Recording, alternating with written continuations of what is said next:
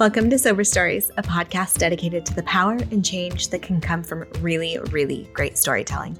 We believe that stories are a massively transformational medium. When we can see ourselves in someone's story, when we share our own story, that's when the magic happens.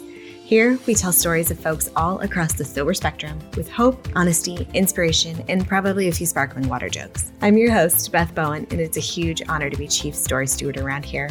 With our guests, we pull back the curtain on the good, the bad, and sometimes the downright ugly of what it looks like to ditch the booze, changing the world one podcast episode at a time. Y'all ready?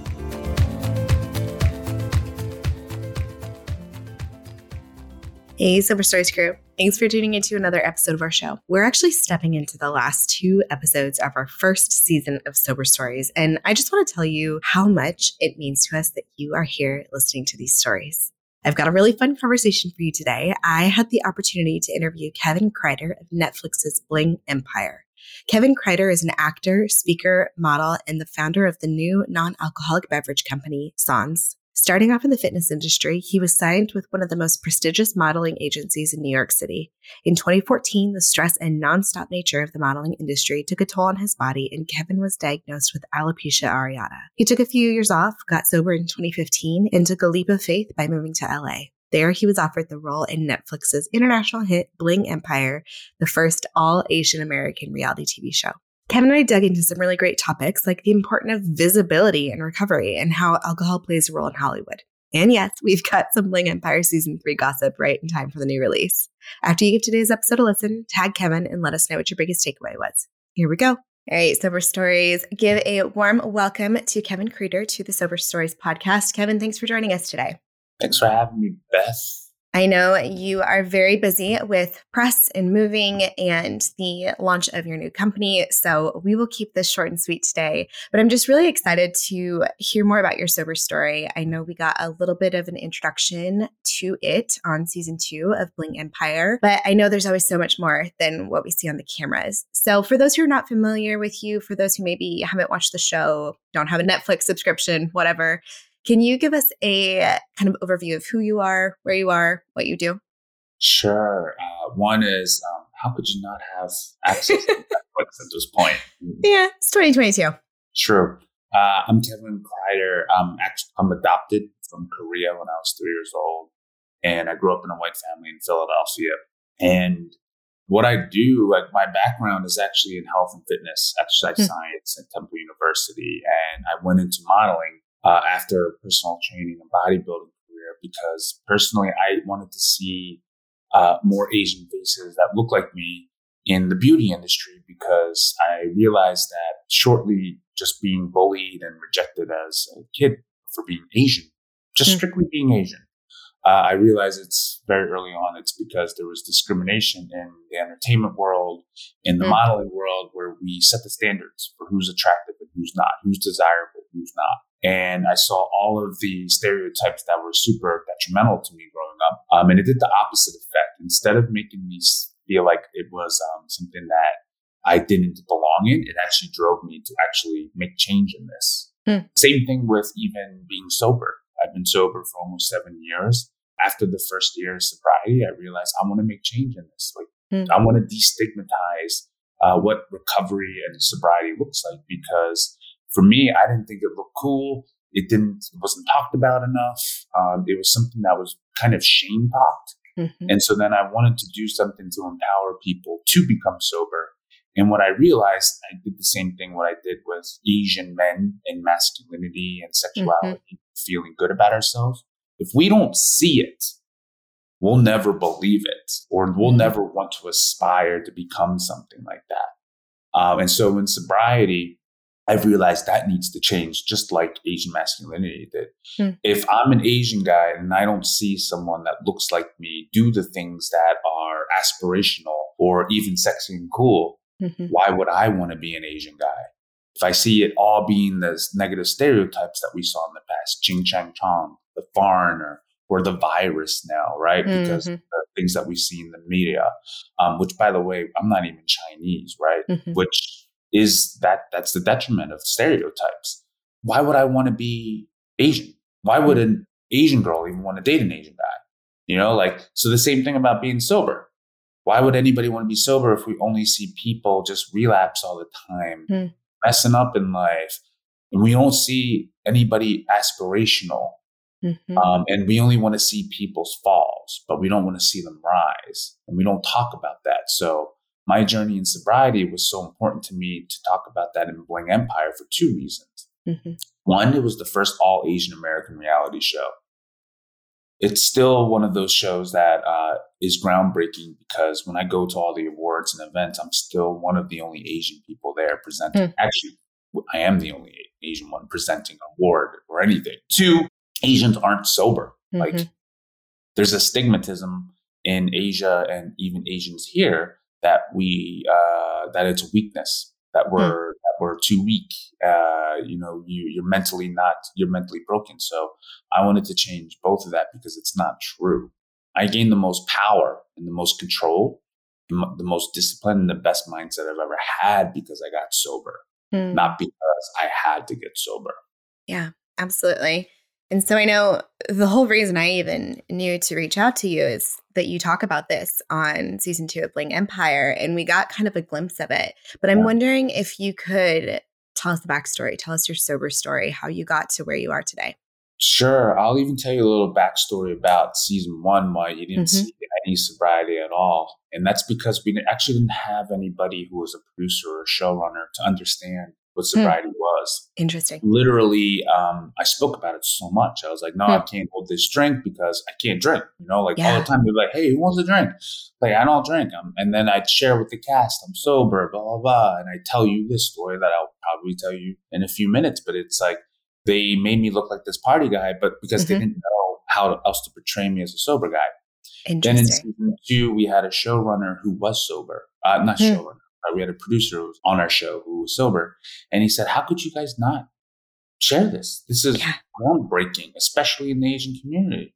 Hmm. Like, it's an interest. And they're like, Well, what is sobriety? Like, because Hmm. we just see celebrities relapse. So, and he's like, No, like, you, all you do is see in the media people who need to get sober or Mm-hmm. relapse, but you don't see somebody in their journey of sobriety. Right. And it changed immediately. We had one one scene with my so uh, my sponsor, and Mhm. they're like, "This is good," and we're like, "No shit, sobriety is awesome." You know, like Yeah. we have really in depth conversations, and like you know, when you look at all these self help books and these podcasts that are self help, it's all sobriety stuff. They quote Mhm. shit from AA. You know what I mean? Yeah. Like it's crazy, right? But they they they other people from outside don't know it's AA because they detach the stigmatism around Mhm. AA. But then these other people are using AA stuff Mhm. to attract other people and by the way, bank off of Mhm. other people. But these other people don't realize they're getting sobriety in AA and 12 steps. Yeah. But so my, my journey really started back in New York City when I, I hit my rock bottom. Like I, Mm. I lost all my hair actually from alopecia areata, which is stress induced hair loss. And um, you would have thought that would bring me into sobriety. Mm. I remember I had a roommate at the time. Um, I had six roommates at the time, but one of them was sober, and he's like, "You should come AA with me," you know. And I was like, "Nah, I'm good." You know, I thought it was just good for him. You know, you got your problems, I'll fix mine. And then after I lost all my hair and came back to Philadelphia, broken, really resentful of uh, the industry, right? Mhm. Um, being an Asian guy, like everything that made me feel different than everybody else. I had a girlfriend at the time that I really, really, really fell in love with hard, and um, I was just getting sober, and I couldn't handle it mentally. I didn't Mhm. know if I was getting sober for myself or if it was for her or whatever. It's just like it made things so confusing, and we broke up in a bloody mess. And I knew I needed to get sober then. That was the time because I realized like I really needed help. And it happened on December 13th. Was it 2016? 2015? Yeah, 2015. Sorry, I'm losing losing track of years now. But um It's good when you can lose track. yeah, and so and and and I know they have apps for that now, but uh, I, I 2015 it was an Eagles game, and I was back home in Philadelphia, and uh, the night before I only had two glasses of wine, and I just knew it was enough. I felt horrible. I was like, man, this is not getting better. It's getting worse. I'm feeling worse. I'm arguing with people all the time. Still, I Hmm. can't. I feel so discontent all the time, mm-hmm. bitter, and it just didn't feel good, you know? And then it really just changed at that moment. I was like, I realized I, I'm, I'm, I need to get sober and I need, mm-hmm. this is the last time I'll be doing this. And to be real, like the first few months was really tough. Yeah. But uh, after the first few months and I started to do the steps, it was around step nine where I started making amends. Yeah, I never felt better. Mm. I never felt lonely in that sense of uh, despair or I never felt that way again, that, that low, low, low feeling. And um, here I am almost mm. seven years later. And my um, whole life is because I got sober. And some people can handle it, like, right? I, I have friends and family, but it's just like, for me, we, um, I, I, I, use uh, substances to really numb me and to, to yeah. make me feel better, to kind of hide. And it's like, me, drinking alcohol was kind of like drinking a lie my whole life. Mm. Yeah. I mean, and I think there's so many powerful pieces to that. I, I love what you said about drinking alcohol was like drinking a lie. And I think a lot of us step out of it and realize that this, in many ways, has been a lie that we've been told about what it is, how we're supposed to be able to use it, if it's glamorous, if it's fun, if it's required for celebration. And, you know, I think there's so many pieces that we see clearly when we step away from it. And we remove ourselves from both the physical and kind of the socialized aspect of it. I really appreciate your story about the alopecia. Uh, on a personal note, my son Will is seven and he has alopecia areata as well. And it's uh, speaking on representation again, it's just like a really interesting piece that comes from when we share our stories and when we share our vulnerable parts and the hard parts. And it's cool that I get to say, hey, buddy, like here's this cool guy, Kevin, who also has experienced this, who also has this medical condition, and look where he is now. But mm. one of the things that you said that really stood out to me is that so much of this was like this rock bottom this this time in your life where all of these things came together at once it sounds like the overarching piece to all of this was the alcohol and that we were going through, you were going through these experiences, but all of it was colored by alcohol. And those first couple months without it were hard. What did that look like for you? Yeah, the first couple months was hard because I almost felt like maybe this uh, sobriety was a lie, right? Mm-hmm. Like, where where am I going to go after this without alcohol? You know, because uh, promises of alcohol were like you were supposed to live a life mm-hmm. that was wild, fun, carefree, everything's possible mm-hmm. girls, rock and roll, dance, friends, fame, fortune, all of that stuff. And actually, it was the opposite. It mm-hmm. destroyed me. It made me chase the things that weren't so glamorous and so meaningful and made me feel even more uh, worse about myself. Mm-hmm. Um, so those promises were, were really crazy because when I heard the promises of AA, I was like, wow, that's the that's the that's the stuff that I thought I was going to get from alcohol. Hmm. You know, yeah. um, live a life beyond my wildest dreams. That's what alcohol was supposed to do. And when I realized that what sobriety, what that meant from for what I my interpretation was, take my wildest dreams, and I'm now beyond it. Like I hmm. don't want to go back to the party life. I go to a club and I feel kind of like, like, wow, okay, that's where I used to be at. And it's not feeling sorry for the people, actually. I know some people in sobriety will say, I feel sorry. I was like, no, I'm like, I'm really just glad I'm not in that position where yeah. I feel like I need to go to a club to let loose mm. or to do all these things and dance. Like I can just dance silly in my room if I want to, in my apartment, or sing like a crazy man. Like it's a, it's a relief, and like I just constantly feel like a relief every mm. moment, moment to moment in my life. Whereas like people who drink only feel that relief in that moment when they drink. And so I'm like, man, I get it all day long. You hmm. know, I'm I don't need a substance for that. The only substance, I guess, if you want to call it something, because I had a family member who challenged me and said, "Well, isn't isn't recovery and steps going to be your new addiction?" It's like, well, hmm. you can be addicted to it. You know, I would probably say I was a recovering self help addict at one point. You know, yeah. always thought I needed help and to change things, and something's broken and I need to fix it. You know, hmm. I realized, you know what? There's nothing to fix. Yeah. Right there's steps and, and progress I need to do in my life, but like the steps really shaped me uh, uh, and a really great way to live that no other no other thing or substance or being could ever do for me. And it's shaped my character is what it is more than anything. I think as humans, no matter how crappy or evil or good you think you are, you're never all of all of one, right? But I do think we have this thing called shame and guilt, no matter what we think. And if we don't clean that shame and guilt, you don't have that light, that mm. spark that a lot of people have in sobriety. But then if there's people in sobriety who don't have that, it's because they didn't do the steps. Yeah. Um, they didn't do the cleaning up their past to like relieve themselves of the bondage of self, is what they mm. say in the book, right? For sobriety, like I just think we get the promises and it's free. you know? it's free. I like that. Yeah, and, and and I tell people all the time, I didn't grow up if you will. I didn't get sober in the 12 steps. I got sober outside of the 12 steps. And I think I always had a little bit of a misconception of, of what it was, what AA was, what the big book taught. And it's all, it's all self-help. Like everything in the steps is really taking that inventory, really getting to know yourself, being honest, removing ego. It's all self-help. And it's funny to me sometimes that there's a whole industry about quote unquote self-help. And so many of those people won't even consider taking alcohol out of the equation mm-hmm. because you know i think i see uh, my my clinical background i'm a clinical therapist so my background is in therapy and we see all of these people stepping into crisis or like having issues in their life and and they've got all this stuff and they want all this help and they're spending all the money on the books and the courses and everything I'm like, what if you just removed alcohol?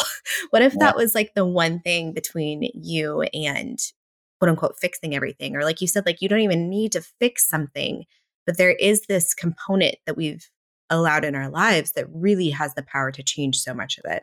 So much. And, you know, it's a business, right? For a lot of these self help people, they, mm-hmm. they only want to help you to a certain extent because you need to keep coming back to them, mm-hmm. right? And I even talked to somebody yesterday about that, uh, about personal training. The reason why I didn't like personal training is because most people actually just need a nutritionist. They don't need a personal trainer. They don't need to come to me three times a week but the trainers want to make you feel that way because yeah. you're never fit enough. I'm not going to tell you everything you need to know. The nutrition is really the key. Like, you know, I heard somebody paying 15, 1800 bucks or something for 12 sessions. And I was like, yeah. excuse me? Like, okay, what's your nutrition plan? Well, didn't even talk about it. Hmm. You know, that's like kind of just telling somebody who has an alcohol problem or wants to stop drinking, just stop drinking. Yeah. you know, but come to me three times a week and I'll tell you. Yeah. Just, just quit drinking. drinking. Yeah. Yeah. And it's like, well, no, you got to get them the bulk, but you don't want to because you want to make more money. Yeah. So I think a lot of these people who do self help, A, there's a lot of people who aren't aware that it comes from 12 steps, right? Mm-hmm. Or uh, Buddhism philosophy, whatever, yes. you know? And two, I think a lot of them just want to bank off of it. Mm. And actually, there's a third one. There are people who want to do both, but at the same time, they are catering to a group of people who will never go into an AA room or right. do the 12 steps. So it is somewhat helpful. But for me, what happened to me is that it became an addiction because I was like, well, what is this? Where, where where's mm. the, what, like, there has to be more because this doesn't feel good enough just to tell me I'm a badass. You know what I mean? Like, or affirmations. Like, yeah, uh, I know which book you're referencing to. Special, yeah. yeah, what special affirmations in this book? You know what I mean? Like, so talk to me about the show. You mentioned season one. Your sobriety wasn't touched on at all, and producers were handing you drinks, and there's a lot of partying in the show, and a lot of fancy clubs and fancy dinners and expensive wine. What has it been like to be on? such a lavish show first and foremost, but also being around this party culture, this I mean, not only are you in Hollywood, you're on a reality show, you're with people who have exorbitant amounts of money and there's just booze flowing in all the episodes. What has that been like and what has that evolved or how has that evolved over the seasons? So it's kind of crazy because the dirty little secret is most of us don't drink on the show. Interesting yeah, it's it's um, that perception that we do, but we don't. Mm-hmm. But that's the perception that I want to change. Is that okay? You can do everything that you think people are doing while they're drinking, but you're not drinking, mm-hmm. and then that's why I think sometimes you need a symbol for that, right? Like sometimes people who are tequila drinkers, oh, it's going to be a crazy night. I don't know who I'm going to sleep with, so here's tequila, right? Yeah. I'm sophisticated, but I like to drink, get drunk. here's wine, right? Mm-hmm. Uh, I think that's why I realized in that industry, well, there's not a beverage that resembles people who don't drink, you know? Um, and when I mean resemble, I, I mean like really resembles it, not trying to hide and make it look like you're drinking something, but you're really mm-hmm. not, you know? It's like, this is a symbol to not drink. That's where mm-hmm. I got the uh, idea and concept a year and a half ago to create my own beverage company. Yes. And like in season three, there is more coverage of my sobriety story, cool. uh, building a business, um, Sans, my beverage mm-hmm. company. I'm actually not quite too sure if all of that makes it, but I do know from the producers they said the sobriety is still a story in my in my uh, season three arc, which is great because you know that is my life. That is yeah. my authentic self, and I think it's cool because it's like I get to tell something that's real on such a big level and mm. huge platform, and I get to you know what Gandhi said: be the change in the world. You know, not talk about being the change, actually being the change in the world. Yeah. And that was a hard concept for me to do because I remember my first season in Bling Empire. Uh, I talked about Asian masculinity a lot in my life. Mm-hmm. That was kind of my platform, speaker, yeah. you know, everything. And my, I remember my showrunner actually had this stop me at one point. It's like, now you get to be that Asian guy. You don't have mm-hmm. to talk about it, you know? Mm-hmm. And I was like, wow, that's powerful, hmm. you know? And it didn't mean that like I couldn't do the things that I wanted to change. You know, I could be that Asian guy that was like, you know, romanticized or having sexual relationships with uh, whoever, my partner mm-hmm. or whatever, you know, but which isn't shown on TV or anything really that much. But then now in sobriety, I don't have to talk about being a sober. I get to do it off the show, like mm-hmm. now, but on the show, I get to just be that guy. I get to have talks with my sponsor. I get to go through step work. I get to celebrate my six year anniversary or something. Mm-hmm. I get to do that instead of talking about it, if that makes mm-hmm. sense. Yeah. Because, you know, like kids, they always say this about kids kids do what you do, not what you say. So yes. you're a parent and you're like, don't smoke, don't become an asshole like me, and you're an asshole. right. You're going to do that, you know? Yeah. I mean, I remember watching season two, and it's the scene, I think it's the second time you go visit your sponsor. The first time I loved it because you're like, this is what 10 years of sobriety gets you. And it's like this amazing view of LA. But yeah. y'all sit down and you have a conversation where you're like, this is actually feeling really hard. And I can picture where I was watching that. And it was one of those things that I, I like pointed at the TV. I was like, oh my God, it's a sober person talking about sobriety and it being difficult on TV. And I think that is so revolutionary. Yeah. Like you said, I think so much of what your story is and what I read with what you're doing with Sans and all of the stuff that you're talking about right now is really like, how do you increase visibility? How do you represent a different, diverse group of people who are maybe perhaps they don't have an access point to sobriety. They don't necessarily have a door in because they don't see themselves represented. They don't, it's not cultural. It's not part of their worldview. It's not part of their family. And to see somebody like you on the television show sitting down, talking to your sponsor, saying, This is feeling really hard, I think is so, so powerful. If you've been around here for a minute, you know that therapy has been one of the most essential tools mentioned in the success stories of folks building a life without alcohol. In fact, as a therapist who's in therapy myself, I'm one of the biggest cheerleaders of connecting with a licensed professional and talking about the joys and struggles of changing our relationship with alcohol. That's why we're happy to partner with BetterHelp, a digital therapy platform that offers licensed therapists trained to listen and help you. BetterHelp has a network of over 20,000 therapists with a broad range of expertise, giving you online, convenient access to support. It's easy. Fill out a questionnaire describing your specific needs, and you'll be matched with a therapist in less than 48 hours. In addition to your secure video or phone therapy sessions, you can exchange unlimited messages with your therapist between the meetings. Join the 3 million plus people who have taken charge with their mental health with an experienced BetterHelp therapist. Get 10% off your first month at betterhelp.com slash sober stories.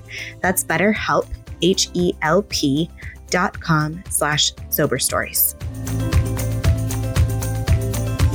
If you've been hanging out with Sober Stories for a while, you know all about Quit Lit, the genre of literature covering the diverse experience of quitting drinking. In fact, we've had some amazing authors on the podcast, like Ruby Warrington of Sober Curious and Amanda E. White of Not Drinking Tonight. Since I know you already enjoy plugging into your sober space via your headphones, we've got the perfect partner for you. It's time to check out Audible. Audible is the leading creator and provider of premium audio storytelling, enriching the lives of millions of listeners every day. Books on Tape have gotten a serious upgrade with over 200,000 podcasts, audiobooks, guided wellness, and Audible originals available. You can tune into your latest Quit Lit read on your next hot girl walk or school pickup line. Get a free 30-day trial, including one credit or two for Prime members, good for any premium selection by visiting audibletrial.com slash sober stories. That's audibletrial.com slash sober stories.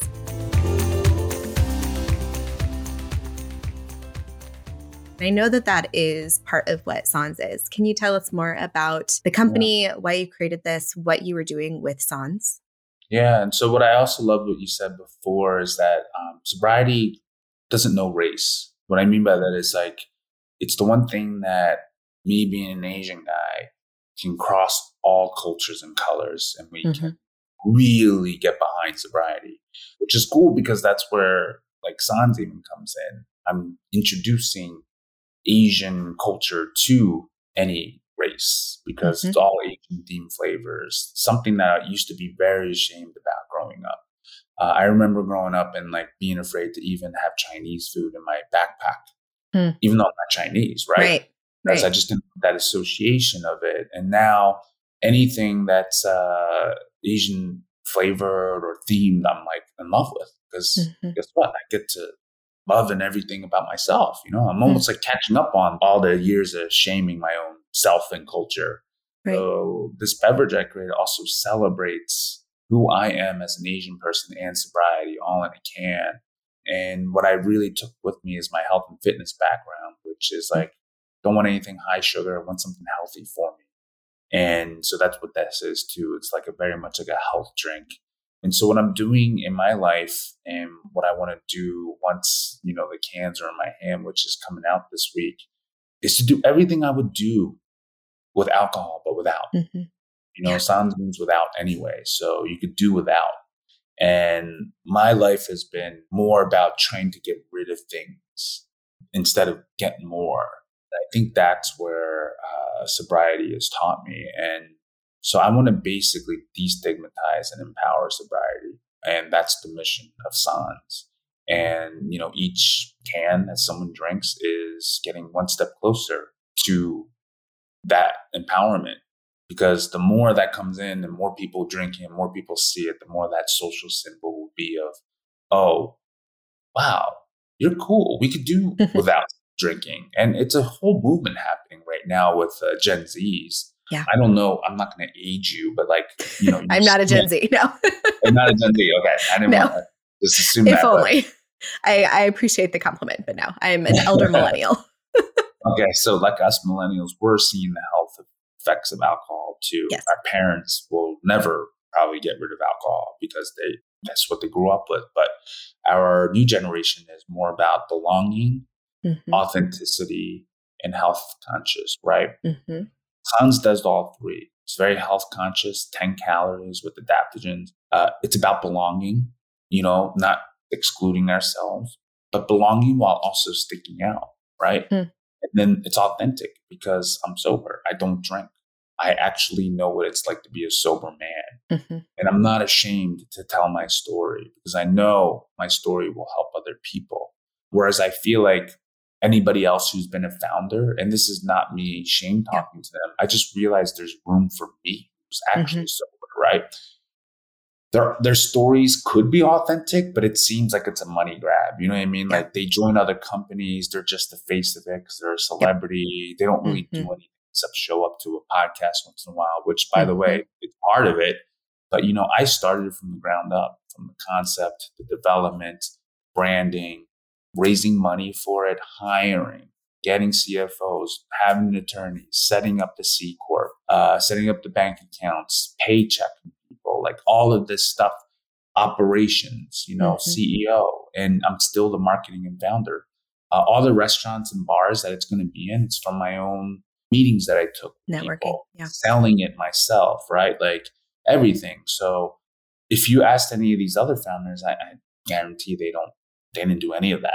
You know, yeah. they might have done one thing, which is show up to a podcast, right? right.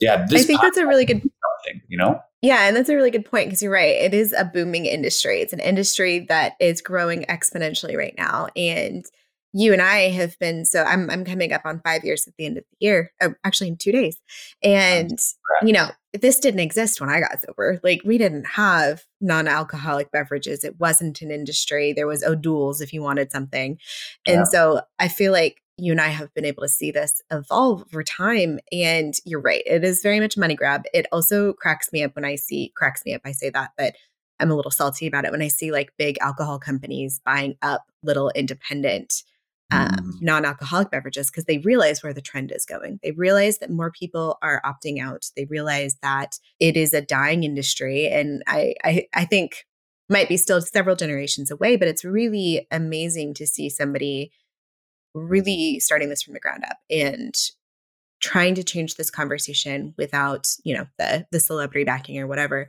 one of the things i saw was really interesting with this sans launch is that christine Chiu is sharing sans at their plastic surgery place yeah. for a celebration and i think that that is part of changing the conversation of saying oh. Maybe we normally offer our clients champagne to celebrate but instead we're going to have sans or we will have sans in addition to champagne. So how are you trying to shift that narrative with this product if you are at all if that is something that is part of sans? Yeah i think the one thing that i you always probably hear this and and people trying to get sober too is like there's a running joke what am i going to drink at my wedding then you know and it's the same thing what am i going to drink when i'm on a date what am i going to yeah. drink when i'm with my parents well it's you now have something yes and uh it's it's it's a great industry too because there's room mm-hmm. uh, for someone like me, somebody like a cash grabbing whatever company or brand, you know?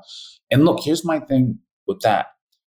We're no saints, you know, like even those people, they see an opportunity, they're taking it. They're actually doing good, right? Mm-hmm. Because they are getting more sobriety out there. They've proven to me that it's it's desirable. Mm-hmm. But what it, it's changed for me is like, well, maybe there's room for somebody who's actually authentic behind yeah. this, right? who has a different story, an actual genuine story, right? Not something where ah, I just don't feel like my health benefits. It's a little vain. You know yeah. what I mean? Like, oh, it's just calories and it's not healthy, right? Yeah. Like, well, we all know that. Yeah. Um, but for me, it's more like, okay, but then what's crazy about that? Then they mark up their drinks like 50 grams of like yeah. sugar or something. You know, I'm like, really? You're really about the health benefits and you didn't want to drink? Like, I don't get it, you know? Yeah. Also, wouldn't it have been nice to be able to opt out because it would be good for our health? I'm like, that's child's totally. play. Yeah. And I think it's just so wild. Like, um, so it made me realize like, okay, everybody's going this route, right? Mm-hmm. Let me go where my heart speaks, which mm. is mm. I actually don't want something that tastes like alcohol. Yeah. I don't even know if I really want something that looks like alcohol because mm-hmm. I've tried it before. And people who catch you, you always feel shame. So mm. actually better to just be totally exposed and authentic, and then people mm. just know. And mm. people want to hang out with you because of that. It's more authentic, and you'll feel better about yourself when you yeah. are just genuine and authentic about who you are, what you drink, what you put in your body, because everybody knows this now too. Well, in marketing at least, which is what we buy, where we live, who we hang out with, our, our beverage we drink is a piece of our personality. Mm-hmm. You know, it's what sets us apart to make us uh, feel good and feel mm-hmm. important and to feel like we're we're special mm. you know or to show our personality without having to say it and I think it's great. I think it's wonderful, and that's why I got in it. And it's a running joke for me because I'm like, wow, I'm in the bev- beverage industry. Well, I've been in the beverage program for seven years, so I have a lot of experience in the beverage. Yeah, industry. yeah, you're very well versed.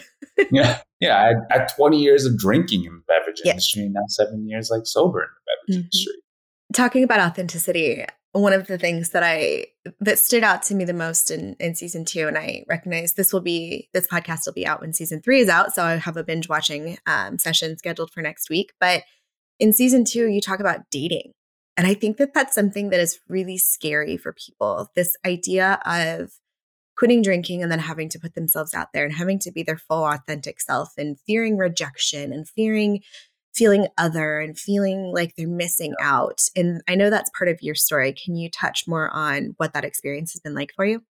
Yeah, I think dating and relationships and love is a huge thing for people who want to stop drinking because, mm-hmm. you know, we're socialized that when we go out to drink, we're going to mingle with people. Mm-hmm. We're going to maybe even find that love of our life. You go to a bar for a reason. A lot mm-hmm. of people say it's the atmosphere. Well, I haven't found a bar that I really love the atmosphere of yet, you know, uh, compared to my own home. It's like it's more because you want to meet someone. Mm-hmm. You want to even converse with people, have a conversation. And that's why I think it's um such a fear because we don't know how to actually have a conversation without alcohol most of the time. We feel awkward. We feel out of our in, in our skin too much, you know? Mm, we don't we, we we think about oh, what's that person thinking of me all the time? You know, we're not present. We're in our head all the time. And so when you get sober, it's like it's still there sometimes. Mm-hmm. But like one thing that I found is having something in our hand will make us feel better yeah. by default. But seltzer water and all that kind of shit doesn't make me feel great. You know, doesn't it's not that tasty and you know whatever, and it's flat and whatever. I, it's just that when we go out, we want something to make us feel good. And mm. sobriety actually makes me feel good all the time. Like I always tell people whenever I go out, they're like, "How are you like this?" And I'm like, "You don't want to see me when I drink." Like, yeah, this is who I thought I could be when I was drinking. You know, like this is the version that I thought if I drank, I could be free, fun, loving, present, myself.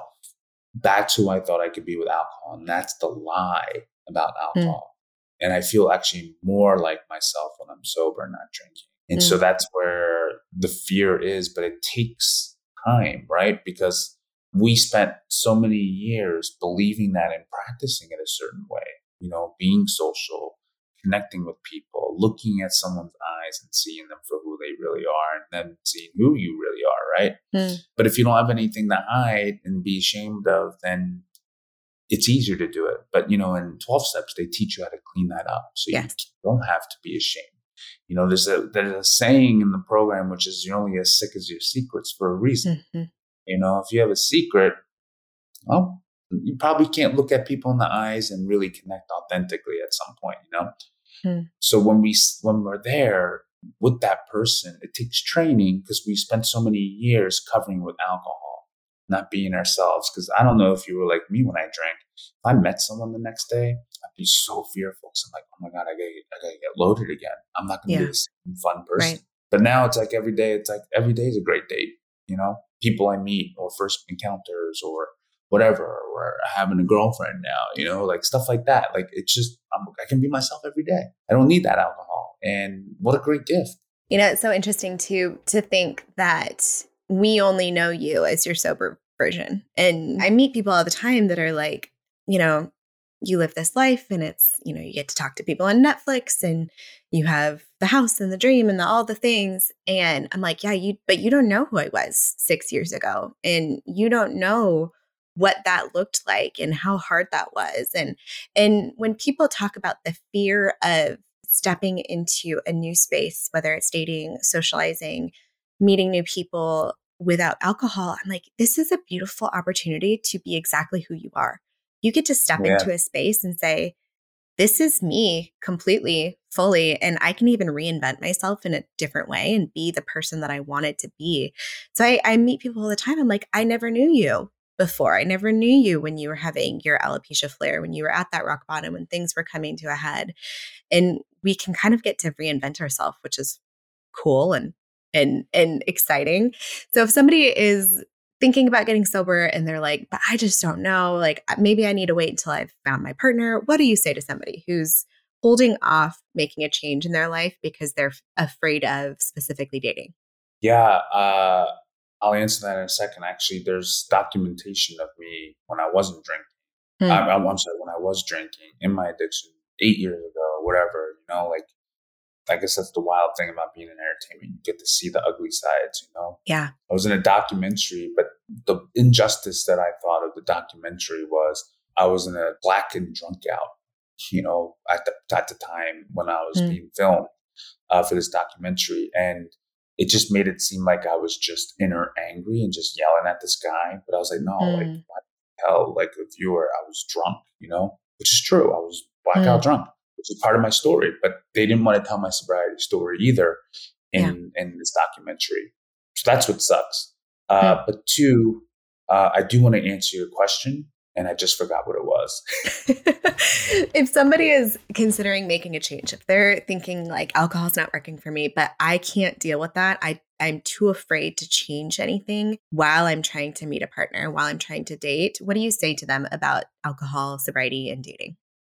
Yeah, so I think fear is our number one foe, right? Because we do a lot of things, um, or don't do a lot of things because of Mm. fear. We don't want to get sober because we're fearful. But you know, I think sometimes when we're trying to get sober, we don't want to admit that we're fearful, or we're not aware that we're fearful.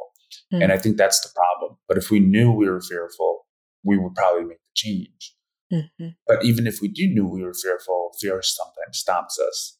But that's where they say courage comes in. You do it even though you're fearful anyway.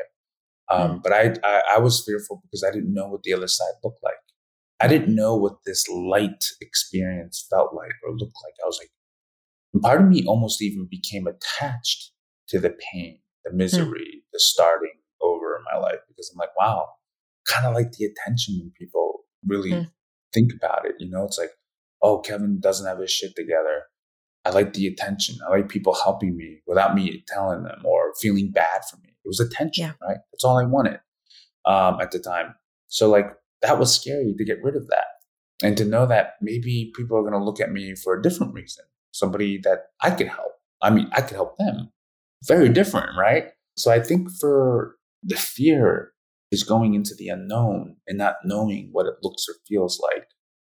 And I got to tell you, sobriety feels like the way I tried to describe it is that every day for about like eight years since I started drinking, I felt so ugh, hmm. dark. Couldn't really talk to people without alcohol. Couldn't be charming or laugh about things so much, um, authentically at least. I could put a fake one up. And then I remember maybe once or twice a year, I felt light and free. And I hmm. didn't know what that was. Just a lucky day when I'm sober now and I have a grasp on sobriety, every day feels like that lucky day. Like I could hmm. talk to anybody on the street. I could have a great conversation. Doesn't have to be on an on day anymore, you hmm. know? Every day is an on day. And even my off days now is still better than my on day back when I was drinking. So that's the way I kind of describe it is that that loose freedom, you know, like not being so focused on myself or how I look, how I sound, what people are thinking. Um, I get to be with myself a lot more, which Mm. is great. You know, when you were telling this story about the documentary that has the documentation of a blackout, like that gave me like a pit in my stomach to think about that experience, to have that documented, to have that because I know I've I've deleted all the photos. Like there is not a photo that exists of me. I don't have a before and after picture because they're all gone. I deleted all the photos. Video wasn't really a thing when I was drinking. So there's really no documentation of who I used to be when I was still drinking.